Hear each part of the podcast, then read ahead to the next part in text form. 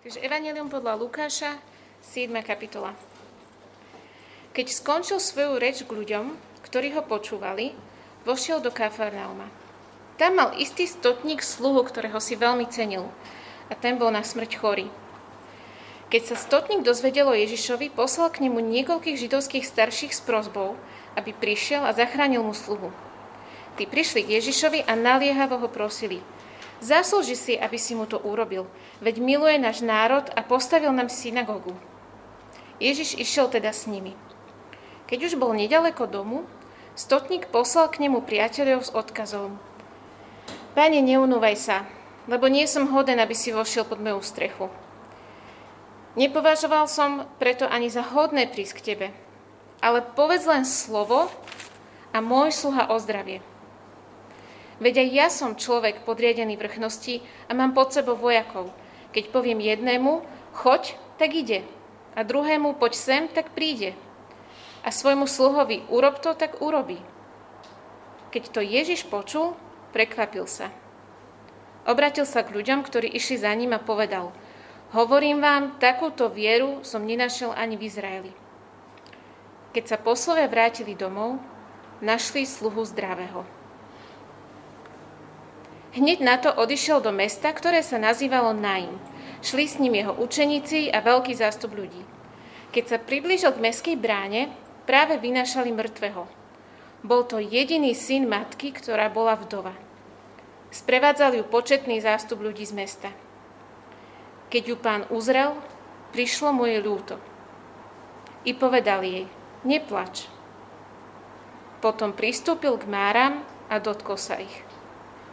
Nošiči zastali a on povedal, Mládenec, hovorím ti, vstaň. Mŕtvý sa posadil a začal hovoriť.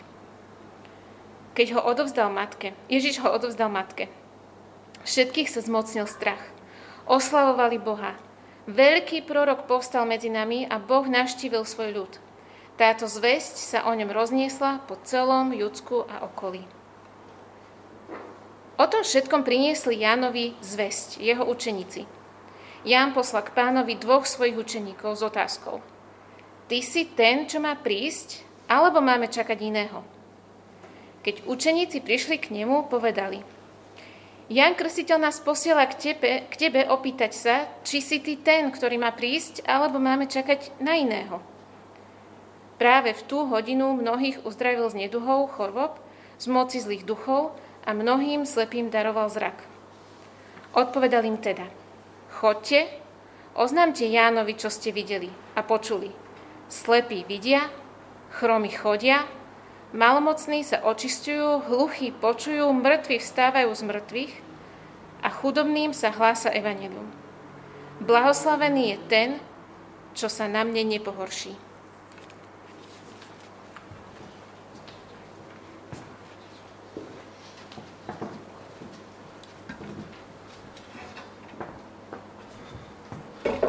Umelecký prednes stále môže byť bez rúška, takže no, k tomuto sa dostaneme.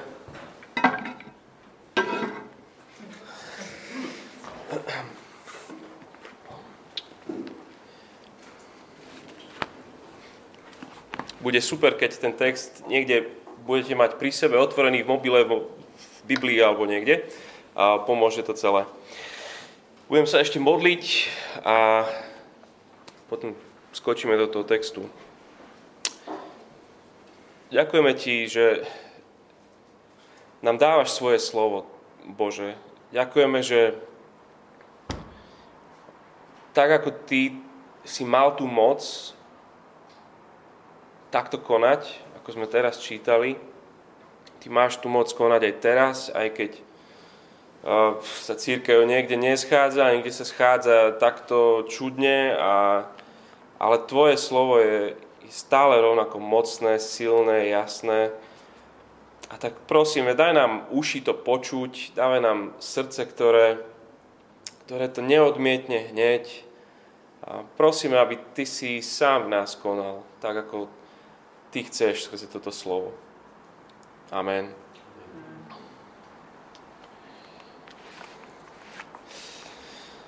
Stále zima A nikdy Vianoce. Odkiaľ to je? Z Nárnie, z Nárnie, ale z ktorej, z ktorej? Hej, no, z prvej, druhej niekto sa háda o tom, hej. Ale už čarodejnica skriňa. Stále zima, nikdy Vianoce. Kráľovstvu Narnie vládne čarodejnica a ju začarovala do nekonečnej zimy. Možno, že ste videli ten film či rozprávku, alebo ste čítali tú knihu. A, Louis sa tam snaží o, o analógiu so svetom, v ktorom žijeme my. Stále zima, nikdy Vianoce. Každý deň sa zvyšujú počty um, pozitívnych, každým dňom viac a viac. Um, už to nie sú len také, že ani neviem, že kto to má, už, už, už to sú také tesnotky, že, že už vieme o ľuďoch, ktorí sú pozitívni a, a niektorí tu nie sú, lebo sa izolujú. A stále zima. A stále len horšie a horšie správy. Každý deň horšie a horšie. Ale sú aj horšie veci ako, ako vírus. Rakovina detí, alebo trvalé postihnutie, alebo silný autizmus dieťaťa a celý život to máte. A to menujem len príbehy ľudí, ktorých sú v našom okolí, bezprostrednom. Ale možno sú ešte horšie veci. A v pondelok tento mi hovoril kamarát, ako, ako videli susedu svoju 23-ročnú naposledy pred troma rokmi. Odtedy je nezvestná. Uvidí ju rodina ešte? Neuvidí ju. Predali ju kam? Kto ju? Kde je? Žije? Náhle umrtia, samovraždy. Za posledný rok, možno, možno v tvojom okolí. Mena by som ku každému tomuto príbehu mohol povedať. Možno, a ty máš tiež tie príbehy okolo seba. Tak čo, stále bude zima? Stále zima a nikdy Vianoce. A len keď sa do Narnie, ak ten príbeh poznáte, vráti Aslan, ten pravý král Narnie, prichádza jar. Nastáva odmek, je počuť potoky a vtáčiky a vidieť snežienky. A keď si to chcete tak zobrať, tak tieto kapitoly 7 a 8 tohto Lukášovho Evangelia sú ako taká lúka plná snežienok, ktoré sú tu zrazu po krutej zime.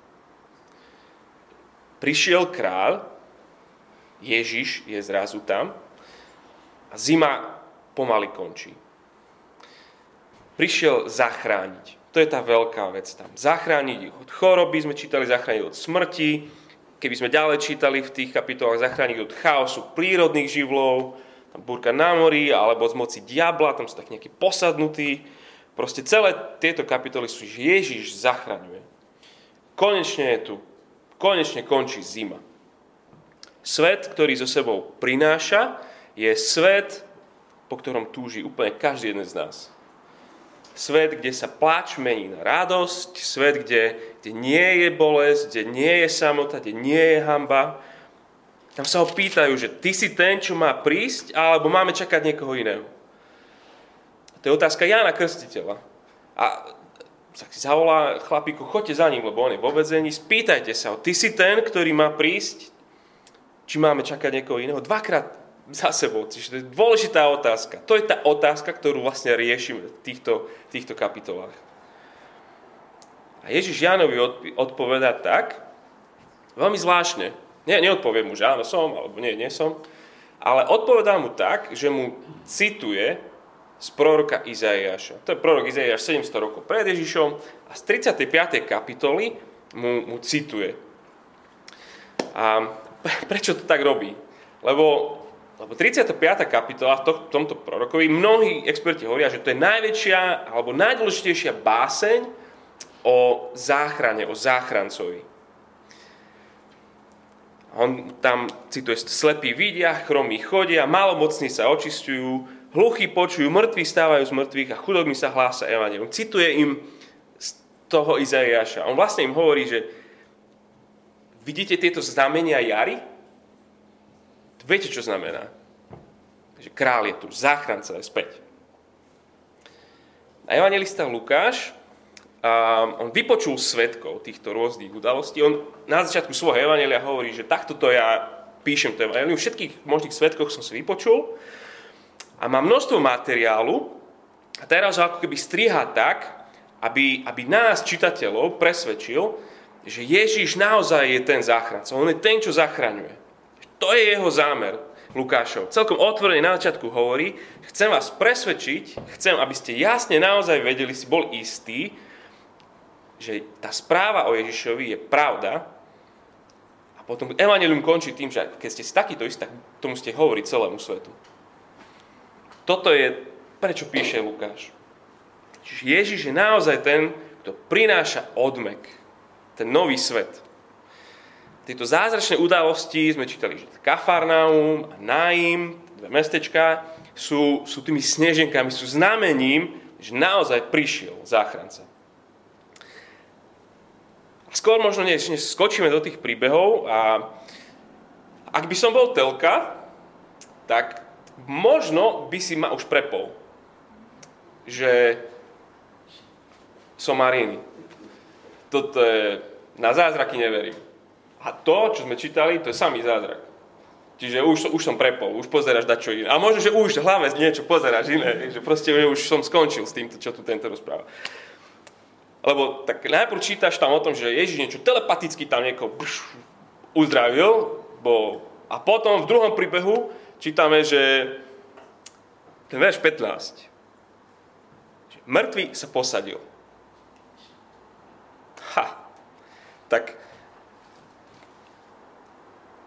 skús sa so svojím obvodiakom najbližšie, keď prídeš, mu porozprávať, že, hej, že mŕtvy sa posadil.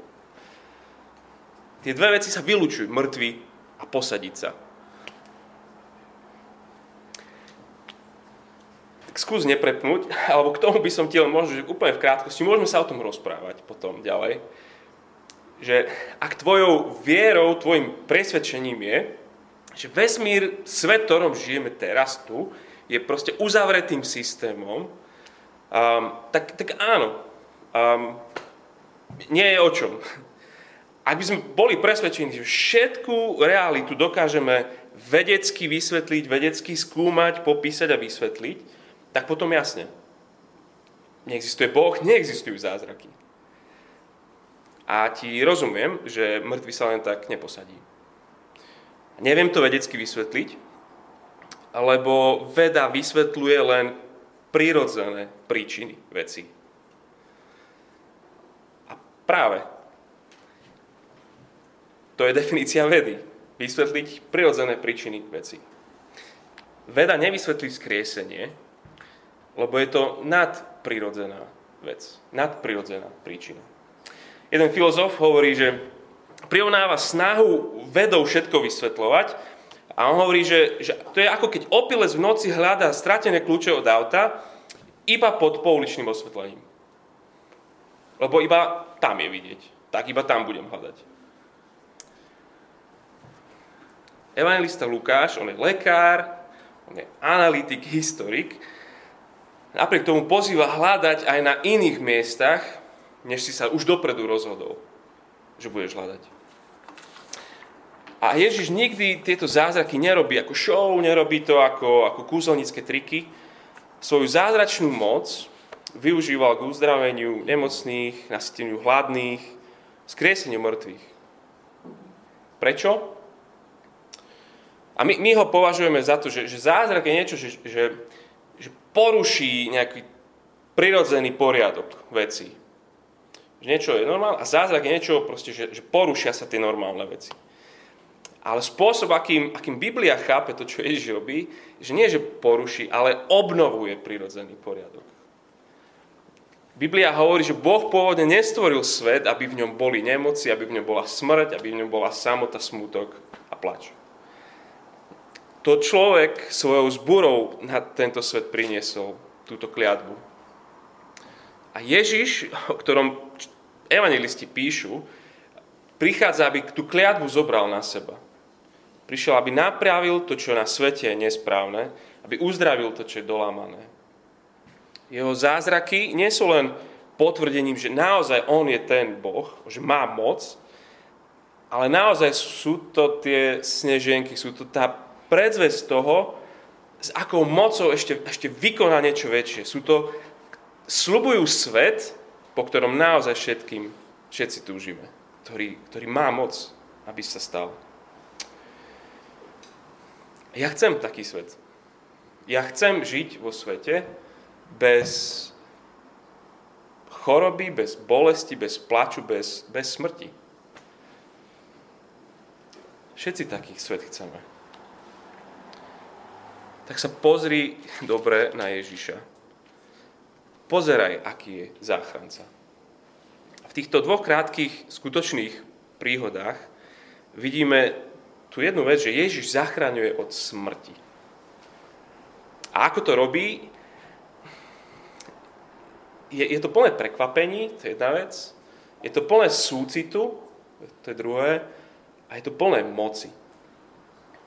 Ako som hovoril, ten Lukáš strihá svoj materiál a dáva dokopy rôzne kontrasty. A často je to muž a žena v Lukášovi. Aj tu máme muža a máme ženu.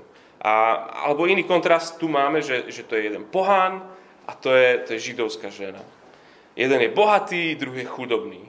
A tým chce povedať, že, že Ježiš neprišiel zachrániť od smrti len tých jedných, tých, tých, tých správnych, dobrých, ale že prišiel zachrániť aj tých druhých. Že on je záchranca všetkých. Aj dôstojného stojníka, stotníka, aj plačúcej vdovy, Kafarnaume aj najmä, všade. Lebo to, čo ich spája všetkých všade, tých bohatých a chudobných mužov aj ženy, Rimanov a Izraelitov, to, čo spája úplne všetkých ľudí na každom meste, je smrť. Smrť je jediná istota, ktorú máme úplne každý z nás. A tento svet naozaj potrebuje zachrániť od smrti.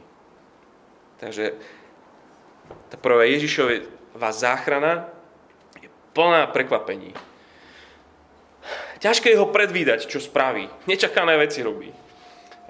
Na, na, stotníkovom, na stotníkom správovanom území v okolí Galieckého jazera sa dejú neskutočné veci. Ľudia prichádzajú zo široka ďaleka, mnohí cestujú týždeň, aby, aby stretli Ježiša. Ak, ak máte pred sebou náhodou Bibliu, tak v kapitole predtým 6, 17. verš um, veľký zástup za ním prišiel jeho učeníkov i veľké množstvo ľudí z celého Judska a Jeruzalema i z Týrského a Sidonského pobrežia. Prišli ho počúvať a dať sa uzdraviť zo svojich chorôb.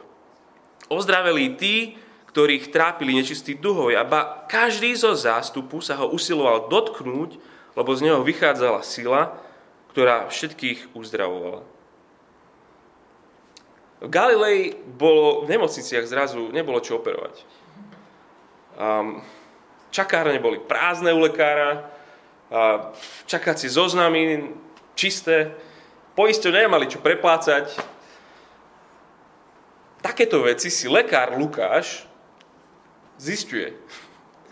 Čo sa overuje si od svetkov.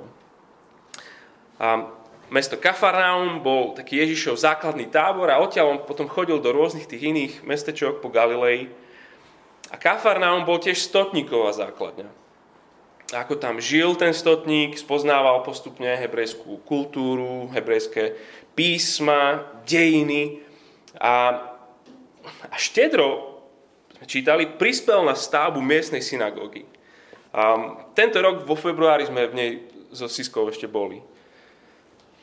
O, o Ježišovi počul, jeho podriadení mu o ňom nosili správy, a bol to bohabojný muž, starostlivý muž. Mal zomierajúceho sluhu. Veľmi si ho cenil, tam čítame o ňom. A pritom sluhovia boli len obyčajný majetok. To bolo, to bolo nič. O, kus nábytku. A nie pre tohto stotníka. O, o dobrej povesti tohto Rimana svedčí už len fakt, že židovskí starší ktorí inak nenávideli okupantov rímskych, boli ochotní sa za neho prihovoriť krásnymi slovami, hovoria, zaslúži si Ježiš, aby si mu to urobil. Ale to prekvapivé je to, že Ježiš sa vyberie za ním. židovský rabi do domu pohana. To je nečakané, to sa nesmie. Ak, ak poznáte Bibliu, a Lukáš napísal toto svoje evanelium a takú druhú knihu k tomu, pokračovanie, boli kniha Skutky, čo máme. A spomnite si tam tiež stotník. A Apoštol Peter má ísť ku stotníkovi. A aký to je problém? On, on, ja, Žid, mám k rímskému stotníkovi ísť. To... A aha, Ježiš. Ide k pohanskému stotníkovi v Kafarnaume. To je úplne cez čiaru. On... A v Nain, o dedinu ďalej, mestečko ďalej, to je ešte viacej šokantné. Predstav si dva zástupy v tom príbehu. Um, jeden zástup je, je zástup smútiacich ľudí, je to pohrebný zástup, celé mesto išlo na pohreb a sa stretne s druhým zástupom, ktorý, ktorý ide za Ježišom. A tieto dva zástupy sa stretnú v mestskej bráne, v bráne toho mesta. A to, čo je zaujímavé, že, že kamera v tom prvom príbehu je na koho zameraná, na toho stotníka. A v druhom príbehu nie je zameraná na toho mŕtvého a jeho skresenia, ale na tú ženu, na tú vdovu. A Ježiš sa rýchlo zorientuje v tej situácii, v tej mestskej bráne. A to, čo povie tej žene, čo, čo je to, čo povie? To je absolútne nevhodné v tejto situácii. Čo je povie? Neplač. Si predstav, že, že, že si, v dome smútku hej, sa urobí obrad e, pohrebný a potom, potom ide ten zástup za to truhlou k tomu hrobu.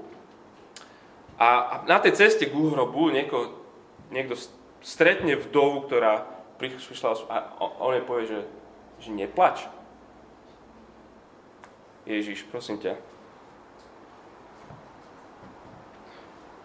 A potom 14. verš pristúpil k Máram a dotkol sa ich. A tu už naozaj úplne všetci nechápajú, pozerajú, čo, čo robí. Akurát sa Ježiš rituálne znečistil. Sa to... Nevie, že k pohanom sa nechodí. Nevie, že mŕtvoli sa nedotýka. Je zvláštne sledovať tohto záchrancu. Vždy niečím prekvapí. A normálne by to znamenalo, že, že nečistota z toho pohana, z, toho, z tej mŕtvoly, že, to, že on sa znečistí, že to prejde na neho. Ale nie v Ježišovom prípade. On prichádza ako záchranca, prichádza ako ten, ktorý, keď sa dotkne, tak očistí. Z jeho čistota prejde na, na to druhého. Takže to je tá prvá vec. Čím, čím beznádejnejšia situácia, tým skôr ho tam nájdete. A to by bolo super, keby to aj o cirkvi tak platilo. Církev je tam, kde to je najbeznádejnejšie. Druhá vec. Ježišova záchrana nielenže prekvapila, ale plná súcitu. A možno, že to je veľmi podobné s tým prvým bodom, neviem. A stotník má súcit so svojim sluhom a veľmi si ho cení, ale Ježiš má súcit s pohanským stotníkom, okupujúcej armády. A v tom mestečku Nain tá, tá situácia je úplne bezútešná. Tam prídeš do toho mesta a to, je, to mesto má smútok. Tam všetci oči len preplač. Verš 12. Bol to jediný syn matky, ktorá bola vdova. Ťažko je slovami vystihnúť údel tejto ženy. Zomrel je muž, mala, ostal jeden syn. A teraz jej zomrel ten jediný syn. Jediný milovaný syn. Okrem iného to znamená, že, že ona je, o ňu sa už nemá kto postarať. Žiaden sociálny štát alebo nič. Proste ona je už v beznádejnej situácii. Stretne ju Ježiš. Verš 13. Keď ju pán uzrel, prišlo mu jej veľmi ľúto. Súcit je najčastejšie spomínaná Ježišová emócia v evaneliách. Možno by si to nečakal, že možno by si od čakal, neviem, že, že príde ten teda král, ktorý príde, že bude nahnevaný tam na všetkých. Hej, a, a čítame o že, že hnev mal, alebo že mal lásku, hej, všetci, bo Ježiš je láska, láska. Ale najčastejšia emócia, ktorú, ktorú kedy čítame o Ježišovi, že mal súcit. Videl davy a mal, mal súcit voči ním. Boli ako ovce bez pastiera. A on nielen, že konal súcitne, ale to je to, je to čo on, on najčastejšie o ňom čítame, že prežíval. To, to pôvodné slovo, ktoré tí evangelisti používajú, nájdete aj v medicínskom slovníku. Um, spláchnická časť tela, splanchnizo je, je to slovo, splanchnická časť tela je to, čo máme vnútri. Všetko, vnútornosti sú splanchnická časť tela. Toto aj slovenč, ale, hej, slovenčine sa tiež tak hovorí. Um, vnútornosti. Čiže to, čo on prežíva, je, je z naj, z vnútrejšieho vnútra prežíva pocit plný súcitu. Keď je Boh v tele, keď král prichádza do svojho zakliatého kráľovstva, plných, plného trpiaceho ľudí, tak má súcit s tými ľuďmi. Spomeň si, kedy naposledy si niečo také cítil. Kamarátka potratila. Alebo kolegovi zomrel náhle otec. Alebo sused musel na operáciu. Ja, ja dokážem byť dosť taký tvrdý voči bolesti druhých. Um, možno, že to je tým, že som taký otupený zamestnaním, čo mám. A možno ty si otupený, pretože pozeráš kriminoviny non-stop, alebo neviem proste, že, že zle sa proste deje. Ale už nech akokoľvek sme otupení, hlavne sme otupení kvôli hriechu, ktorý je v nás. Nedokážeme plne súcitiť. Ježiš, a aký, aký súcit musel cítiť človek, ktorý, ktorý je úplne bez hriechu? Napríklad tu, keď mu oproti ide tá vdova dokonalý, plný, ničím neprefiltrovaný súcit. Jej bolesť bola jednak jednej jeho bolesťou. Čo je fascinujúce, že Ježiš cíti tvoju bolesť. Či bolesť tvojich milovaných. Dokonale ju cíti. To fascinujúce, že ju cíti aj dnes po tom, čo zomrel, stal z mŕtvych a vystúpil na nebese. On vystúpil ako Boh človek. On dnes dokonale cíti a súcití s tvojou bolesťou. Ale takto si kto predstavuje Ježiša? Súcitiaceho. Ako by si si predstavil Ježiša, keby si si ho mal záchranca plný súcitu? Je to, čo hovorí Lukáš. A tá veľká tretia vec tu je, že, a to je asi najevidentnejšie, že, že Ježišova záchrana je plná moci. Že obnovuje stvorenie, že zachraňuje od smrti. Mládenec, hovorím ti, vstaň. To sú absurdné, absurdná veta, ktorú on tam pred mnohými ľuďmi povie. A mŕtvy sa posadil a začal hovoriť. Ježiš ho odovzdal matke. Zas ten súcit. On ho odovzdá matke. A tá moc. A nakoniec mal pravdu. Pláč v prítomnosti Ježiša nemá miesto. Nemá zmysel. Svet, ktorý prináša Ježiš, je smet bez smrti. Tam, kde je Ježiš, tam nie je smrť. On má absolútnu autoritu nad nemocou, nad smrťou. Keď si stotník toto uvedomil a keď videl, že, že Ježiš má záujem o ňo, že ide k nemu, uveril. On tam hovorí ten stotník, že ale povedz len slovo a moje sluha ozdravie. Veď ja som človek podriadený vrchnosti a mám pod sebou vojakov. Ja keď poviem jednému choď, tak on ide. Druhému, keď poviem, poď sem, príde. A keď svojmu sluhovi, urob to, tak to on urobí. Smrteľná choroba, či, či samotná smrť, sú podriadené Ježišovi. Asi tak, ako keď je obyčajný vojak, je podriadený svojmu stotníkovi. Ježiš povie vstaň a mládež sa postaví. Asi, presne ako keď stotník povie poď a on príde. Žiadne testy, žiadne lieky, žiadne procedúry, žiadne čakanie, kým to zaberie a uvidíme potom, či niečo nepridáme ešte. A tak len slov v tej chvíli. Absolutná autorita, totálna moc nad smrťou. A stotník si to uvedomuje a vidí, s kým má dočinenia. Král je späť, prišiel zachrániť od smrti. Hovorí, nie som hodný, aby si prišiel ku mne. Prišiel tvoj čas.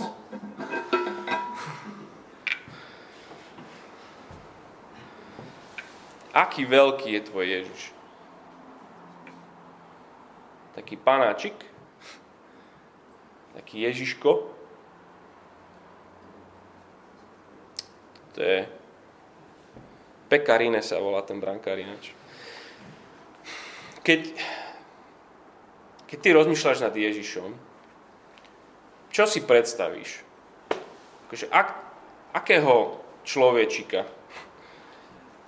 Čo to je? Nejaký taký life coach? Že on ma naučí, čo mám, ako taký, alebo to je terapeut, mám ťažkosti a toto mi vyriešiš. Alebo to je blízky priateľ, vylepší ti karmu, alebo, alebo poteší, pomôže. To, čo, čo to je? Zmenšená imitácia Ježiša je to, čo častokrát máme v sebe a pred sebou, čo si myslíme. Čo dokáže ten Ježiš? Inšpiruje, fajn, ale, ale, ale má moc Ježiš? Ten, ktorého ty veríš alebo neveríš, má, má moc? A keď má, tak má ju úplne nad všetkým ju má. Totálne, že nad smrťou dokonca. Všetko v tomto svete zomiera. V Ježišovi Kristovi stretávame záchrancu, ktorý zachraňuje od smrti. V jeho súcite si môžeme byť istí jeho blízkosťou, môžeme si byť istí jeho záujmom a v jeho moci si môžeme byť istí jeho schopnosťou zachrániť. Keď Ježíš stretol moc, e, stretol smrť, porazil ju. Keď Ježíš stretol svoju smrť, tak ju porazil. A jedného dňa, keď naozaj príde po zime leto, povie slovo a smrť už viac nebude. My všetci potrebujeme jeho záchranu. John Owen bol v 17. storočí v Anglicku vplyvný kazateľ, vplyvný teológ, dokonca bol rektorom Oxfordskej univerzity. A to bol príbeh prvej polovici jeho života. Druhá polovica jeho života, nenávidený, obviňovaný, na okraji diania od, odstránený. Ale to bolo v podstate ešte nič. Z 11 detí mu postupne zomrelo 11. Aj manželka Mary. Stále zima a nikdy Vianoce.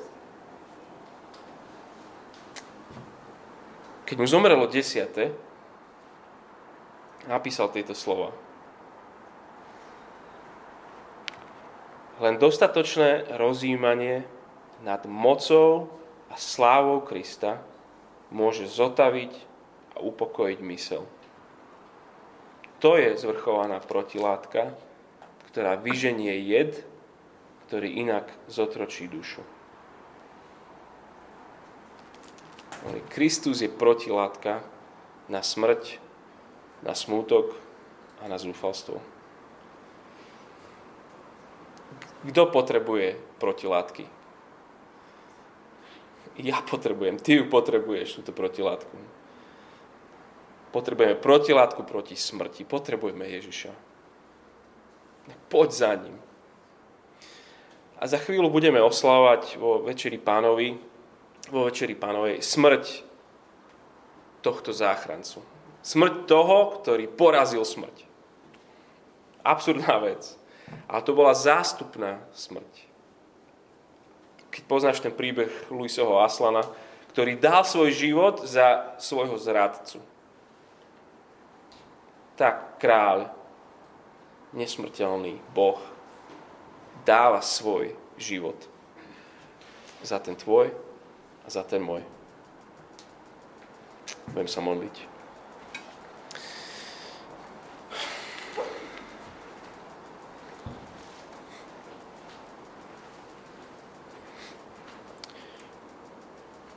Ježiš, keď sa pozeráme na teba, celý tvoj príbeh, tu vidíme, ako, ako si zabíjal smrť. A potom môžeme vyznávať, že smrť je mŕtva, pretože ty si nad ňou zvíťazil. Žijeme a sa nám zdá, že je zima a žiadne Vianoce. Že len zle. Ale ďakujeme ti za to, že môžeme si byť istí, že ty máš tú moc. Že tie snežienky po zime, že môžeme sa pozerať na Ježiša, že on dokázal, že má tú moc priniesť svet, v ktorom smrti už nie. A tak chceme byť aj my, každý ľudia, ktorí prichádzajú k tebe ako ten stotník, ktorý vyzná, že ja nie som hoden. Ja tam nepatrím do toho sveta. Ale ďakujem, že ty ideš vo svojom súcite oproti nám. Ďakujeme za to, že v Ježišovi oproti nám ideš. Ku každému, že si ku mne tak prišiel, že k nám tak ideš. A že ideš k nám aj v tomto jedle. Ďakujeme ti za to, chválime ťa za to. Ďakujeme, že si vyhral nad smrťou. Amen.